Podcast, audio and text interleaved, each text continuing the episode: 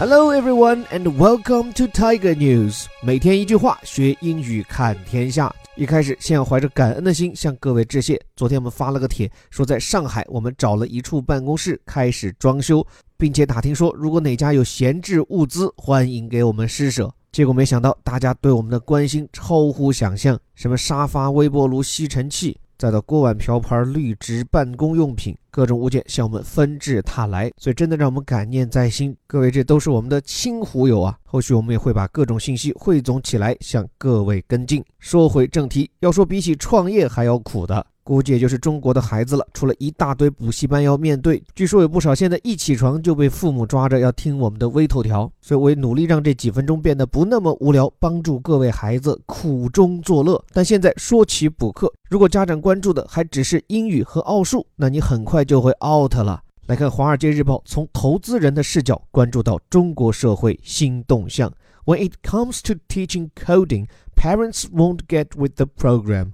说，对于正在兴起的编程这回事，家长目前似乎还不那么感冒。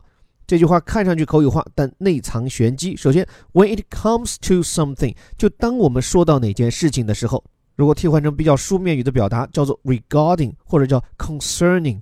其实我倒觉得呀，像关于什么什么这个句式啊，其实就是开启一句话嘛，甚至都没有什么实际含义。就好比文言文当中那个丈夫的夫啊，念作福啊，比如说夫战勇者也。这个字眼只是为了照实一句话，提醒别人说：“嘿，接下来我要开始讲话题了。”所以 when it comes to 就有这样的意味。所以古今东西皆是一脉。这里说，当我们谈到了 teaching coding，关于编程教学这件事情，code 这个词本来指的是代码，所以教你写代码 teaching coding。那在这个问题上呢，parents won't get with the program。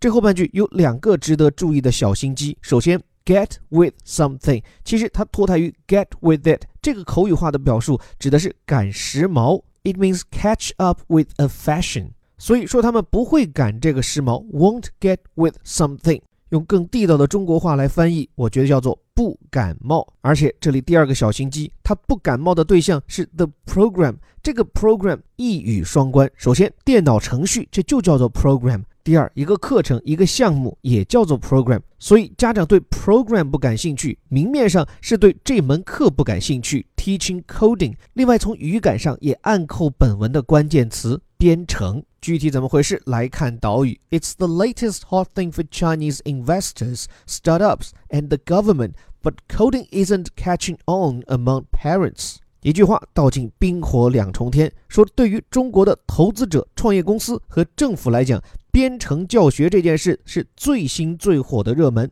但对于家长来说，兴致就没有那么高涨了。来看前半句，It's the latest hot thing。Latest means newest，就最新的。Hot thing，最新的玩意儿。这种标题也体现出财经媒体的直白。像这种话，在同为严肃媒体的《纽约时报》上，你肯定就看不到。这里列举了对编程课程感兴趣的三类：第一是投资人 （investors），第二 startup 是创业者、创业公司。像我们现在做的事情也是一个 startup，而且它有两种写法：start 跟 up 之间有些时候会加上一个 hyphen 连字符，意思不变。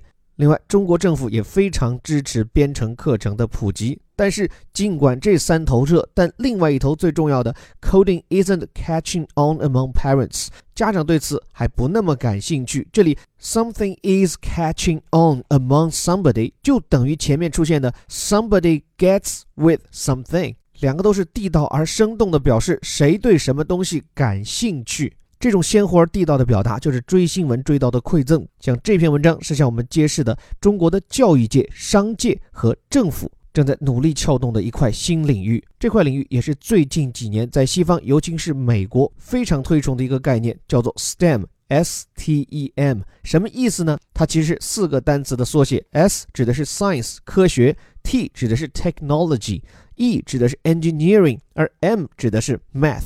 所以就是科学、技术、工程和数学这四样东西加在一起的这种学科构成，是美国政府，特别是自奥巴马以来正在推进的面向未来的教育改革。西方国家之所以这几年特别提倡这一概念，也是应对这个快速变革的科技时代。或者说的更直白一点，科技在今天比过往任何一个时代都更能左右一个社会的兴衰起伏。而这一系列跟技术相关的课程当中，coding 也就是写代码，又是最受重视的一部分。因为在当下和未来一段时间，公认最热门的科技领域，就像什么人工智能、大数据、物联网、新型工业化这些东西，无一例外都需要跟编程联系。所以很可能未来对编程的需求，就像今天我们要求你会英语、会开车，甚至英语注定会被自动翻译，开车注定会被无人驾驶所取代。但是编程这项技艺的重要性依然会凸显。也是在这样的背景之下啊，中国政府是从二零一五年开始。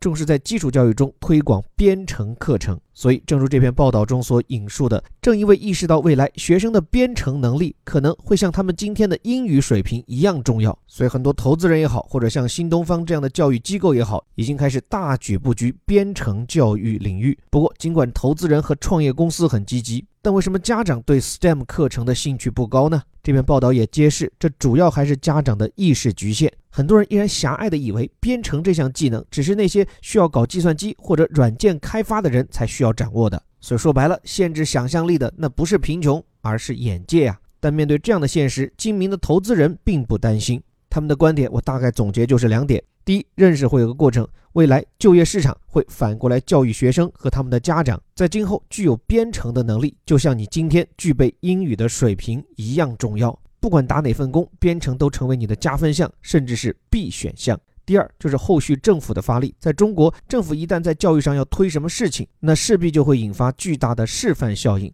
那就这点，我倒是觉得政府最以逸待劳的一种推广，就是把编程纳入到中考或者高考科目当中。只要应试的指挥棒一挥，估计全中国人民都会陷入编程热潮。但在这篇文章以外，我也隐隐生发出两点顾虑：第一，不仅是孩子，我们每一个人可能都会面临这样的技术挑战，而且孩子还有时间去学习，而职场中人面临的可是最直接的挑战。所以今天技术的迭代升级之快，已经注定了我们不可能找到一份所谓稳定的工作就等着颐养天年。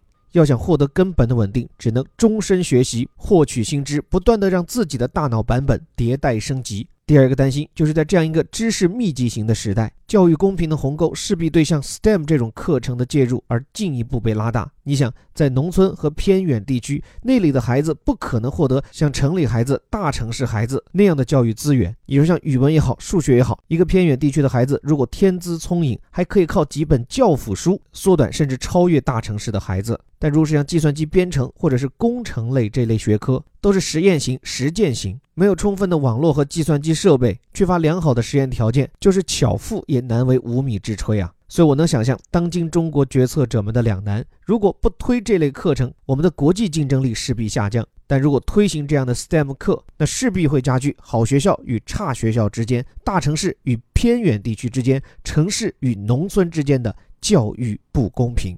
但我想，从整体上，这是国家层面需要去把握的问题。而具体到每一个个体，我想多说无益。既然看到前景，就应该挽起袖子，抓紧学习。这里是带你看懂世界顶尖报刊头版头条的虎哥微头条。最后被迫念一条关于学习的广告。我们的顶级外刊精读二月单月版的限时拼团依然在进行，只要有三人成行，就可以把原价一百五十元的课程，只要能拼成三人，就能以九十九元的限时优惠价购进。如果你希望更加系统的学习英语，并从根本上扩展眼界、磨砺思考，这堂精心熬制的线上英语课，你值得拥有。广告播送完毕，最后还是那句口号：我们每天一句话，学英语看天下。我是林伯虎，我们明天见。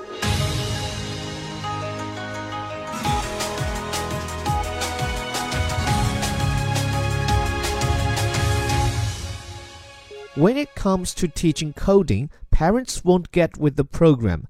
It's the latest hot thing for Chinese investors, startups, and the government but coding isn't catching on among parents.